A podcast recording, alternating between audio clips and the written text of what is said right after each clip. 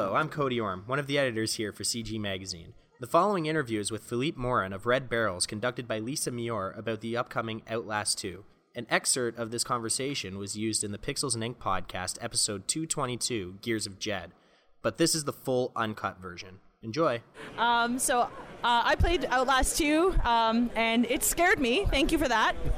My pleasure. So let's talk a little bit about that. What was some of the psychology that went into uh, creating the type of scares that you were going for with Outlast? Well, I mean, it's uh, making our game is really difficult because it's once you know what's going to happen as a developer, it's hard to scare yourself. So uh, at first you got to tr- trust your instincts and then do a lot of playtests. Uh, I think uh, you know from watching a lot of horror movies, at some point it comes uh, it comes naturally to find the right pacing. And uh, and th- this time with Outlast two, one thing I wanted to, to do different. The first one was really visceral horror, in your face kind of horror, and we still want to do that, but we wanted to add uh, layers of death, so and uh, mess with the player's mind. So the, it's going to be part of the experience to understand what's happening to your character in this one. While the first one was about one guy stuck in an environment and uh, just try to get out of there, this one is tr- you're trying to. Uh, find and save your wife, but at the same time understanding what's happening to yourself and how it relates to uh, these people living there who think the end of times will come uh, when the sun comes up. Okay. Was there? Now you said there was some sort of. You did a lot of watching horror. To any particular movies that really inspired this? Yeah, this Children of the Corn, Jacob's Ladder, uh, The Shining. Uh, what else? What else? What else? So we we take from a lot of different sources. I think the trick is trying to find a way to merge all these things together so that it creates something new, uh, unique but cohesive. Uh, but you know, it's I think um, a Shining is probably a, a, a big one, and also oh, Take Shelter. Yeah, Take Shelter was also a big one. So is that why you guys decided to set it? Uh, the the level I played was set in um, a very rural, uh, deep south uh, farmland, empty, barren kind of thing. Is that kind of why you decided to pick that? Yeah, we wanted to. Uh, the first one was mostly like cor- running down cor- corridors, and we wanted to mix it up a bit, have more open uh, environments. And uh, we did this uh, the, in the first game. Religion was already a, a part of it, yeah. But this time we made it uh, the main focus. Yeah. And uh, so you, when you get there and you realize these people think that the uh, anti Antichrist is about to uh, to be born, and uh, they think that it's, uh, your wife is playing with the uh, with the Antichrist, and so that's why she gets taken away, and you're trying to uh, save her. But of course, the que- well, first question is: uh, is she really pregnant? Yeah. And if she's pregnant, what's inside?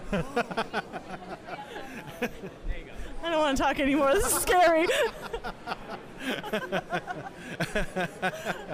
um, one of the mechanics I saw that I thought was really unique to a lot of other horror games that I have watched other people play because I'm not a horror game person myself, but um, was the fact that you guys are... Um, the, it's through the eye of the camera that you see most of the scary things that are going on. Um, why, why that choice? I think, uh, well, when we started working on the first Outlast... Uh, we quickly decided that we wanted to use night vision, and uh, we, after watching a, a clip that I think it was called Rubber Johnny by the Aphex Twins, and a really, really freaky video, and uh, that was our starting point. But then we started figuring out, so what justifies the use of night vision? What character has night vision? And we didn't want to do a soldier, a cop, or any of those guys. We really wanted somebody that... Uh, Uh, made sense to have night vision, but at the same time not be the kind of person who b- would be ready for combat and would be uh, really proactive about the threat. So we just uh, that's why we came uh, with a, a character that would be uh, a journalist, and it would make sense for him to have a camcorder, and, and that camcorder have night vision. So that was pretty much the uh, the, uh, the decision process that led us to uh, to the camcorder and night vision. Well, it was, it was definitely an extra layer of, of intensity, especially uh, when you, part of the obje- objectives that you have are to just run around and find batteries so when your camera dies, you can't see anything. So is that intentional with that as well? Yeah, I think it's a, it creates a lot of stress. Uh, and uh, so when you know that your bat- uh, camcorder is getting out of batteries, and you're... You start uh, g- becoming anxious to find new batteries, and that's the the emotion that puts you on edge. and once you're on that edge, anything we throw at you is going to make you uh, make you scream or make you jump. So it's a, I think it's a, it's a, it's all about making the player feel powerless, but also um, in a position where nothing feels safe. Like just opening a door, it doesn't feel safe. You don't know what's going to be on the other side of that door. Well, that I can tell you that absolutely created that effect. It was uh, terrifying. I had therapy for weeks after it. Um, um, I've heard that, uh, so with a lot of companies playing with V R, um, talk to me about Outlast and V R, where that might happen. Well, I mean, it's something we're always looking at. Um, we have the dev kits at the office, and I, I actually, I know some, some players uh, have managed to tweak Uh, the P C version to make it uh, run with Oculus.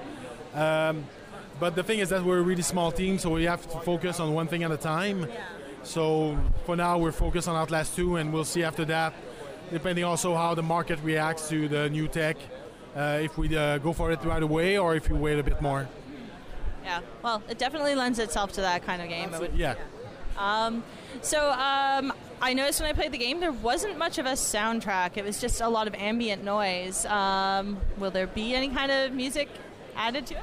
Yeah, we actually, uh, I think it's two weeks ago, we uh, reco- recorded a, a choir uh, in a church. And uh, it was it was pretty hairy. Uh, I mean, there were only twenty-five, but the church made it sound like there were two hundred. So uh, no, it's going to be interesting to have that, uh, that stuff in the game. Uh, But the thing is that you don't want, at the same time, people to notice the music. You want the, the music to affect the players emotionally, yeah. but n- not so much that they notice it. So uh, that's why, you know, it's, sometimes even for ourselves, it's tricky to uh, differentiate. Are we talking about music? Or are we talking about just sound effects? And uh, yeah. so, and sometimes, you know, sometimes it comes from the sound designer. Sometimes it comes from the composer. Uh, at the end of the day, it's whatever works. But uh, no, yeah, with, there, we got a lot of uh, freaky music tracks uh, coming. So that must have really dictated the kind of style that you used. Did you go for more of a like uh, traditional kind of church sound, or did you go for a deep south church, like um, that kind of thing? Or? Well, we uh, the thing is that you know, the village is only the starting point of the game. Uh, there's uh, a lot more uh, uh, varieties of environment than we had in the first in the first one. So there's going to be um, a progression of style with the uh, with the music. Uh, but we didn't want to go too, um, uh, um, what I, I gotta say, traditional in uh, in terms of uh, rural people, uh, rednecks.